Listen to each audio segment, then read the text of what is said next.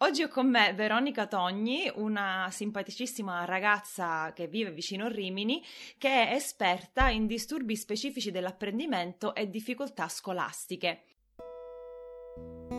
Ciao, io sono Silvia, imprenditrice, moglie e mamma di tre bambini. Qualche anno fa ho trovato un approccio educativo alternativo che mi ha dato degli strumenti straordinari per alleviare la fatica di crescere i figli e sviluppare una relazione sana con i miei bambini. Ho creato il podcast Mamma Superhero per darti strategie pratiche e soluzioni efficaci da applicare alla vita quotidiana. Se stai cercando idee e spunti di riflessione per relazionarti al meglio con i tuoi bambini, sei nel posto giusto. Ho conosciuto Veronica tramite Instagram e subito il suo profilo mi ha interessato perché eh, è molto variopinto, vi spiegherà anche lei dopo perché, ma adesso le lascio la parola e ciao Veronica, grazie di essere qui con me oggi. Per chi non ti conosce, ti vuoi presentare? Raccontaci di te, della tua famiglia, del tuo lavoro, tutto quello che ti va di condividere con, con noi. Perfetto, ciao Silvia. Allora, sono Veronica e ho 28 anni e sono un'educatrice con appunto un master in disturbi specifici dell'apprendimento e difficoltà scolastiche. Ho poi svolto un percorso di potenziamento dell'intelligenza numerica e di comunicazione aumentativa alternativa. E sono sempre stata un amante della natura e degli animali, infatti il posto in cui vivo ne la riprova, fin da quando ero piccola dicevo che volevo andare a vivere in campagna, venendo da un piccolo paese. E, e con la nascita della mia bimba, che si chiama Emily, mh, mm, mi sono avvicinata al mondo educativo o Waldorf e, e, sembra un po' stato il destino, ma uh, proprio quando sono rimasta incinta è nata una realtà, la prima realtà eh, del, di tipologia steineriana nel, nel paese, eh, nel paese dove, dove abitavo. Così ho cominciato a fare anche dei corsi eh, di pedagogia steineriana tramite questa, questa associazione che era, che era appena nata. E, mm, e, sono quindi sicuramente una persona un po' strana, secondo me, perché eh, venendo comunque da una formazione eh, totalmente eh, cognitivista, diciamo, dove si parla di neuroscienze, eccetera, ho poi intrapreso anche un percorso di antroposofia. E, mm, ma questo perché, diciamo, sono tanto una persona che mi piace molto leggere e, e sono molto curiosa. In più Aspetta, ti volevo interrompere eh, perché io sono un po' ignorante eh, al riguardo, ma mi incuriosisce questo approccio Waldorf e filosofia staneriana di cui eh, hai accennato. Puoi dire con, proprio due parole al riguardo, giusto per inquadrare di cosa stai parlando, per chi non, non ha okay. queste il tipo di approccio che hanno. Sì, cioè in, in, quali sono le caratteristiche di base? Ad esempio, magari ehm, il, la filosofia Montessori o il respectful parenting di cui io parlo eh, sono più conosciuti per la mia audience, ma non so... A livello pedagogico, sì, sì. quindi di antroposofia, più mm-hmm. di pedagogia. Ok. Il mondo Waldorf è, ehm, è un approccio molto lento eh, che segue diciamo al 100% la crescita del bambino.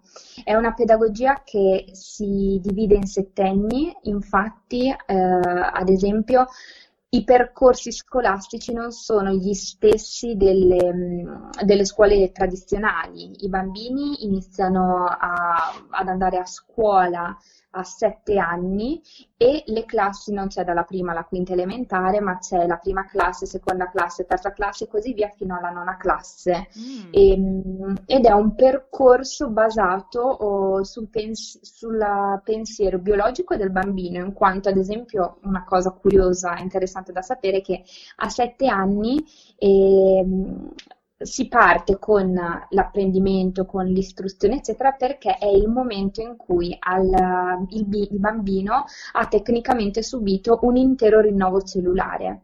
Quindi la febbre, eh, le, febbri che ha avuto hanno, diciamo, distrutto è bellissimo, hanno distrutto tutte le cellule e ha bruciato proprio con il calore tutte le cellule che ehm, magari si portava dietro dal, ancora dal, dall'organismo della mamma che ha generato il bimbo, quindi c'è un totale rinnovo cellulare, c'è la possibilità intorno ai 7-8 anni che tutti i denti sono caduti, devono essere caduti più o meno tutti i denti e quindi abbiamo un bambino che è totalmente nuovo a livello e per cui da quel momento si comincia a imparare a leggere, a scrivere e quant'altro. Ehm, è una molto particolare. Mm. E, ed è la stessa cosa dell'approccio steineriano o sono due cose diverse?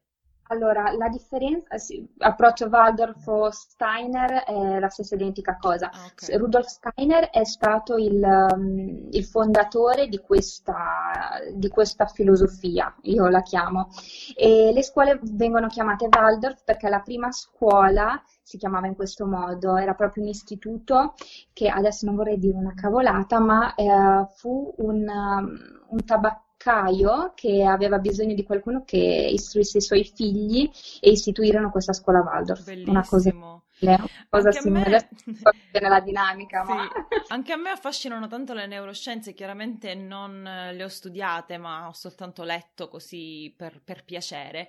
E mi ha sempre interessato l'argomento dell'immaturità cognitiva del bambino, ehm, che noi spesso fraintendiamo, eh, magari eh, chiamiamo scenate o capricci o crisi isteriche, sì. però ehm, in realtà conoscere queste nozioni di base, queste nozioni neuroscientifiche, scientifiche, si dice, eh, ci può aiutare molto. Quindi eh, in questi casi, nei casi in cui noi non conosciamo queste dinamiche e magari ehm, pensiamo che il bambino sia capriccioso, sia eh, monello, ci aspettiamo troppo dai nostri figli piccoli, cioè mettiamo su di loro delle aspettative esagerate rispetto sì, alla maturità che hanno effettiva. Esatto. Esatto, uh, ad esempio mi viene in mente questo in questo momento perché mi è appena successo che molto spesso ehm, mi, mi arrivano messaggi da mamme eh, che sono preoccupate perché il proprio bimbo, ad esempio, si intrattiene per poco tempo con un gioco. Ti faccio un esempio. Una mamma l'altro giorno mi ha scritto e mi fa: Ho mio figlio di due anni che non riesce a giocare per più di due minuti con uh, questo gioco che ho visto che hanno suggerito alcune mamme influencer, eccetera. Perché? Mm. Ecco, allora, eh, si parte dal presupposto che mh, mm, è proprio qui che le neuroscienze ci vengono, ci vengono in aiuto, perché eh, ci tranquillizzano in quanto oh, ci spiega che i bambini a due anni, i tempi attentivi di un bambino di due anni sono di circa 2-3 minuti se accompagnato oltretutto da un genitore attivo nel gioco quindi se incoraggiato oppure dall'adulto se siamo a livello di maestre nella scuola dell'infanzia. Può poi magari l'attenzione aumentare se il gioco è ad esempio veramente molto interessante come possono essere i travasi, attività manipolative, giocare con l'acqua che è quello che piace eh, sempre sì. molto. Però comunque sia è assolutamente normale che un bambino magari di due anni abbia soglia. So, un mm-hmm. la soglia attentiva massima di due minuti, mm-hmm. a tre anni otto minuti proprio massimo. Ecco, in questo mm-hmm. le eh, neuroscienze ci aiutano perché ci dicono mamma, papà, state tranquilli, non è che vostro figlio, poverino, a due anni ha un disturbo dell'attenzione, mm. semplicemente è così che è strutturato il suo cervello. Mm, ogni cosa che, che vede eh, gli cattura attenzione e quindi automaticamente molla, lascia in quel momento quello che sta svolgendo mm. per andare poi a fare, a fare qualcos'altro. Sì, poi soprattutto nel gioco noi ci aspettiamo che il bambino giochi come giocheremmo noi, no? Quindi magari sì. il bambino smette di usare quel gioco in quel modo dopo due minuti, ma, ma vorrebbe fare un'altra cosa, no? E si esatto. vorrebbe concentrare su altro. E noi invece esatto. di lasciarlo fare e quindi continuare a stimolare il gioco ininterrotto in questo modo, magari diciamo, ma perché hai lasciato quel gioco? Dovevi giocarci più a lungo, dovevi e, e ci un po' cerchiamo sì, di manipolarlo. E... Lo carichiamo di, di, aspettativa quando in realtà eh, è tutto assolutamente, non, assolutamente normale. E ad esempio, in che altro modo le conoscenze di neuroscienze ci possono aiutare quando i bambini fanno i capricci o quando ci sono crisi eh, isteriche? Io faccio spesso l'esempio che mio figlio, eh, non so, chiede l'acqua, io la do nel bicchiere blu, ma lui aveva in mente il bicchiere verde e quindi eh, apriti cielo, no? Anche qui le neuroscienze ci aiutano. Ecco, in questo, anche in questo abbiamo una chiave, una chiave di lettura. Dipende soprattutto, bisogna capire soprattutto in quale momento il bimbo sta, diciamo, facendo, tra virgolette, questa scenata. Intanto quanti anni ha il nostro, ha nostro figlio o ha il bimbo con cui stiamo lavorando, con cui ci rapportiamo? Perché eh, dai due anni e mezzo, due anni, tre in poi, c'è ad esempio tantissimo la, la forte spinta del bambino di affermare il proprio io. Eh, devono riuscire a distaccarsi da quella che è la figura uh, materna in particolare, perché tanto mh, mm, è la figura affettiva teoricamente principale ed è anche per quello che fanno incavolare più le mamme eh che, sì. che, gli altri, per, anche perché sanno che con le mamme possono, perché le mamme, le mamme, i papà, i genitori, capita di dire, di sentire, ah, ma con te fa così tuo figlio, perché con me Brava. Bravissimo, non si è sentito. Perché? Cos'è che sbaglio il genitore? Cosa ho fatto? Cosa ho fatto? Dov'è che sbaglio? Cosa ho fatto che non va bene? Ecco, il nostro figlio in realtà semplicemente ci sta dicendo tu hai scelto il bicchiere di colore giallo, io, che sono un'altra persona, che non sono te, lo volevo blu e quindi stanno, sta proprio cercando di affermarsi eh, in quanto persona, in quanto persona con sue idee, sue volontà e, e, desideri. Quindi assecondare queste richieste non vuol dire far crescere un bambino viziato, ma aiutarlo nell'indipendenza, nell'autonomia, giusto? Ho capito bene? Esatto.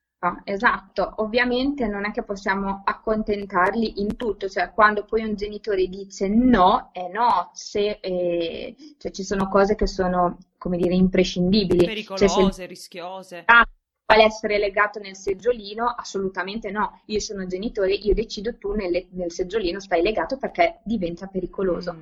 Ma su certe cose che è possibile assecondare, i bambini, ecco, mi viene da dire perché no? Perché sì. ci impuntiamo noi Io sono poi. d'accordo, sono d'accordo, perché poi diventa una lotta di potere inutile e ci sono esatto. tantissime lotte durante la giornata che una mamma esatto. deve affrontare con i bambini. Se ci impuntiamo su queste cose inutili, poi non abbiamo l'energia e la lucidità mentale per affrontare cose importanti come il seggiolino, per esempio.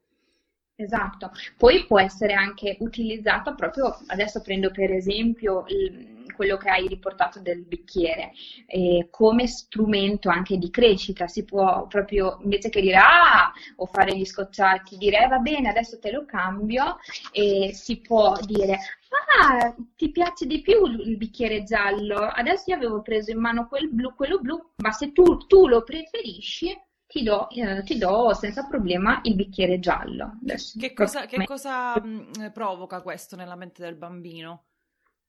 Si, si, sente innanzitutto ascoltato perché tu in quanto genitore hai accolto, hai percepito il desiderio di tuo figlio che non è che si sta impuntando perché ha voglia di snervarti, ma uh, sta cercando di trasmetterti eh, un suo desiderio. Mm. In più gli stiamo dando magari, mh, mm, cioè, gli stiamo dando un esempio di atteggiamento di crescita che magari lui poi potrà reiterare con, una, con altri sì. bambini. Cioè, Quindi capacità eh, di negoziare, fare compromessi, relazionarsi.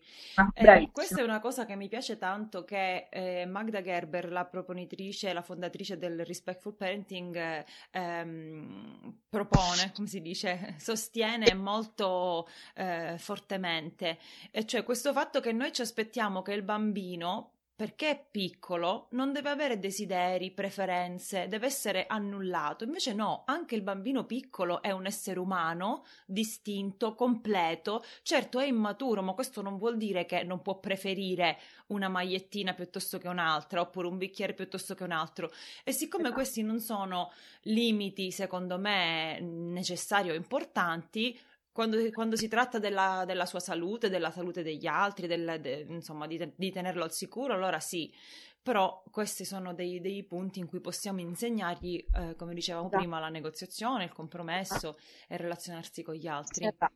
E, qui, esatto. e, qui, mi viene subito ehm, il collegamento perfetto per la prossima domanda. Cosa c'entrano le relazioni interpersonali con le capacità cognitive? Ecco. Allora, vai, vai. Allora, le relazioni e le esperienze in generale sono assolutamente e strettamente legate poi allo sviluppo del bambino, sia a livello cognitivo che non.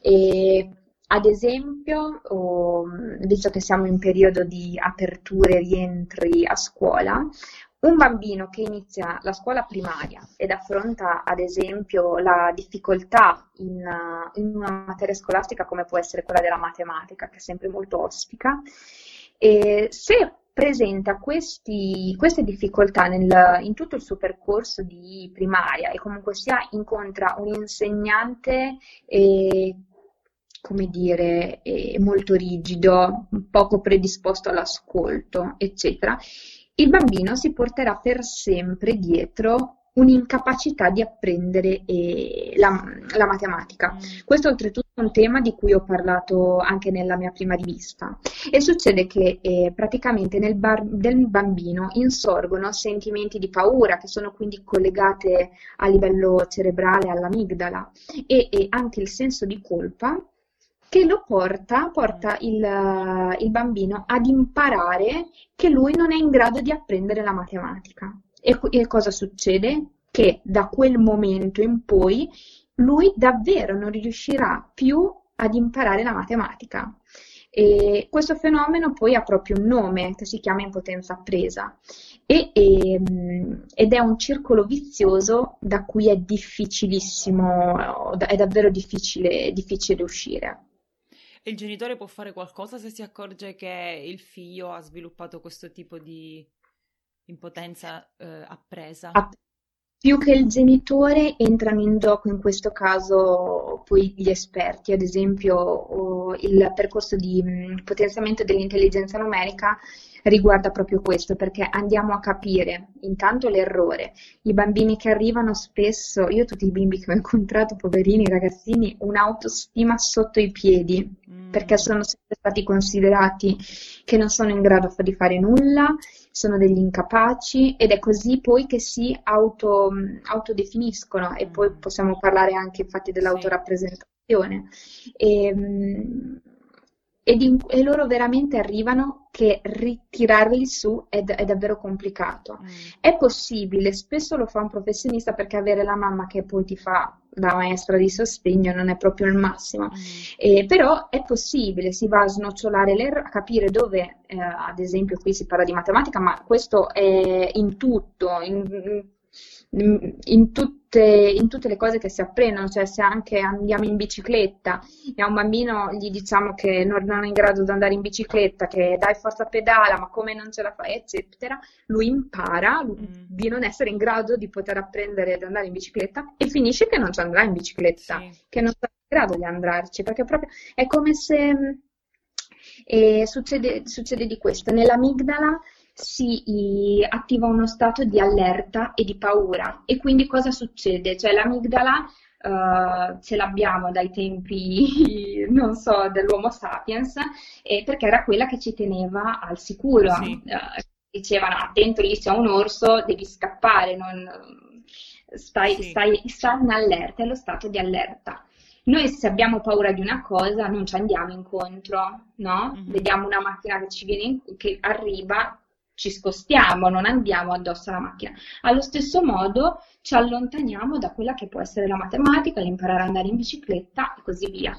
Mi hai fatto ricordare una vecchia lezione della professoressa Lucangeli che ho seguito Brava. tempo fa della, sulla warm condition, che lei diceva, oh no, warm condition, eh, cognition. War- sì, che lei diceva appunto che eh, l'apprendimento è anche emotivo, cioè se tu a una cosa che stai apprendendo attacchi o all- alleghi o colleghi un, un sentimento negativo di paura, il senso di colpa, di incapacità, non lo imparerai. Esatto, e allo stesso modo eh, sarebbe bene fare esperienza di gioia, eh, hopeful, infatti la Lucanzili lo chiama, e, ehm, e di speranza, perché è così che eh, poi si apprende, eh, che si apprende in modo giusto e poi l'apprendimento emozionale. Senti, hai, de- hai parlato più volte di, anche su Instagram, te l'ho sentito dire, di intelligenza numerica, ma che cosa vuol dire? Praticamente l'intelligenza numerica è quella parte cognitiva che si occupa dell'intelligere il numero, quindi di interpretare e di manipolare, lavorare con il numero.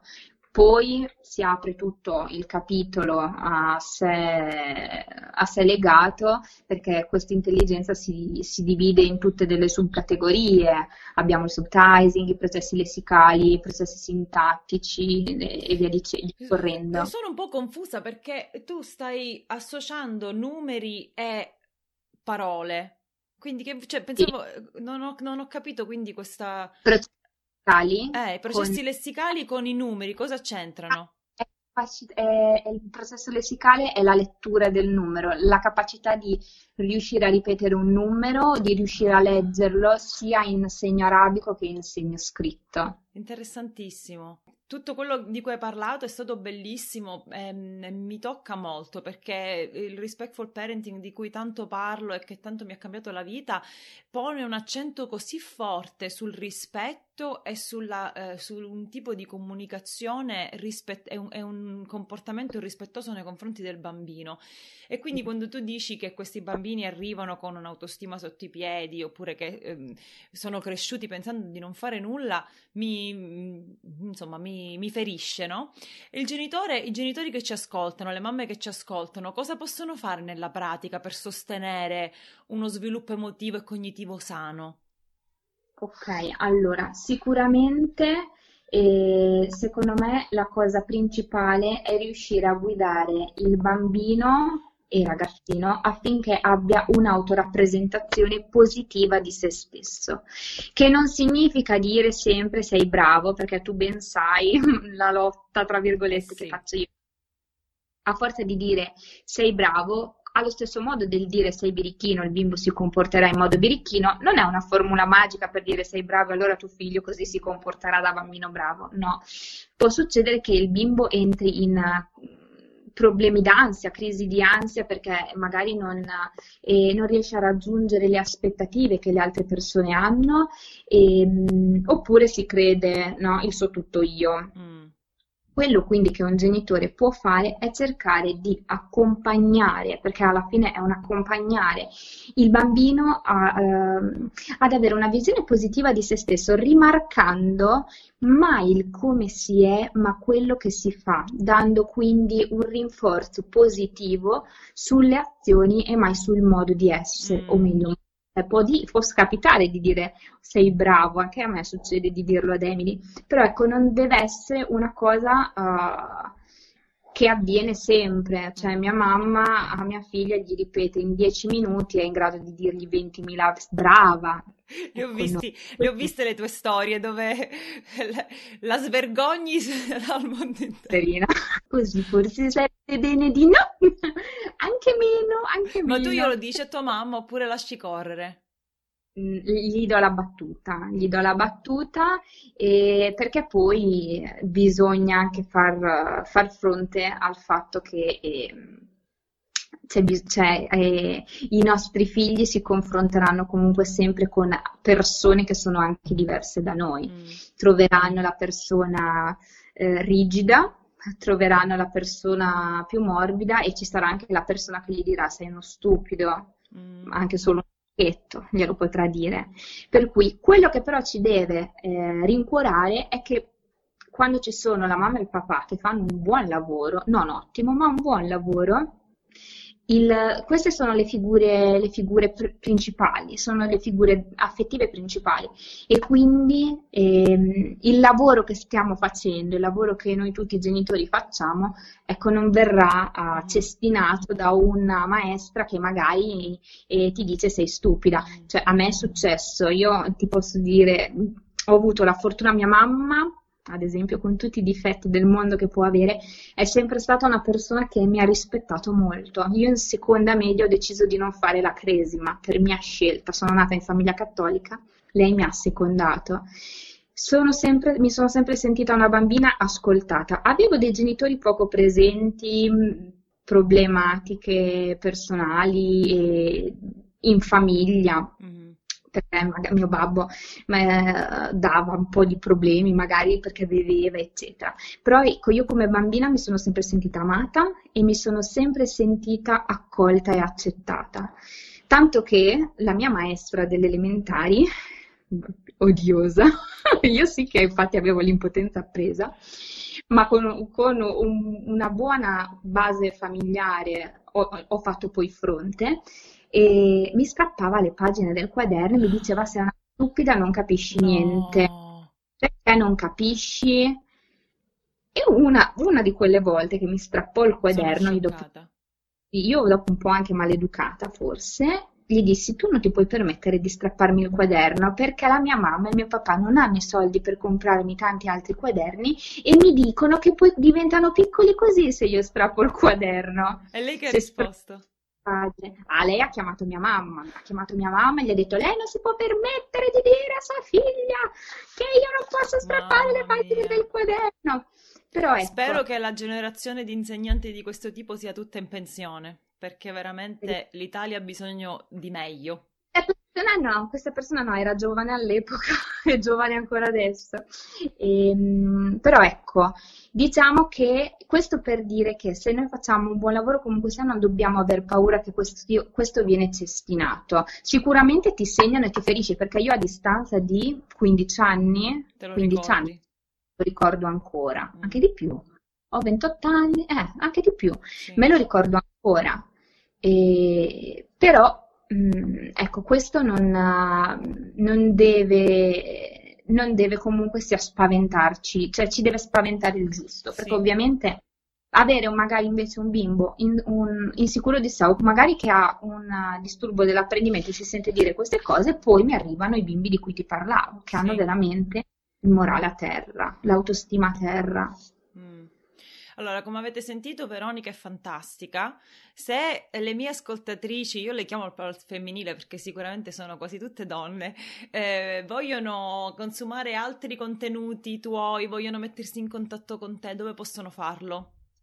Allora, sicuramente Instagram perché per me ormai Facebook non ci sono praticamente più, o direi su Instagram, okay. Veronica slash bassitogni e anche per email volendo veronica.togni hai accennato sì sì poi, la, poi, la, ah. tu, poi tutte le informazioni le scrivo nella, nella descrizione hai accennato la tua rivista vuoi brevemente parlare di che si, tra- di, dire di che si tratta? Sì, allora, eh, da, da, luglio ho iniziato a scrivere delle, delle piccole riviste di 25-30 pagine, eh, che trattano del, il tema delle neuroscienze applicate all'interno del, della scuola. E, con un linguaggio che sia accessibile ai genitori, perché il mio obiettivo è quello di riuscire ad arrivare ai genitori. Quindi se si è magari esperti del campo, probabilmente è più un ripasso. E se invece si ha dei genitori, secondo me possono essere molto interessanti perché diventano veramente fruibili e fanno capire certe dinamiche che altrimenti magari sembrano, sembrano solo ritagliate o fatte per, ehm, per chi è del mestiere. Genitori ecco. di bimbi di che, di che età più o meno? Allora, a partire dal secondo anno della scuola dell'infanzia fino all'ultima rivista di dicembre parlerà del, del digitale e del cyberbullismo, mm, quindi Bellissimo. andiamo a Non me la posso perdere. Ok, Veronica, grazie mille, sei stata davvero stupenda con noi, grazie di tutte grazie. le informazioni e delle, ehm, della partecipazione. E, ehm, che dire? Vuoi dire qualcosa per chiudere? Oppure... Eh, eh, ah, io ti ringrazio a te perché allora, per me è stata la prima volta, quindi spero di aver fatto bene. Benissimo, benissimo. E grazie a te, Dai, per, di questa opportunità per um, far conoscere di più comunque sia questo mondo che a volte sembra eh, solo per eh, gli addetti ai lavori, invece che, è, come dicevi tu all'inizio, è importantissimo che anche i genitori ne abbiano accesso. Bellissimo. Quindi grazie. Grazie a te e ciao e alla prossima. Ciao.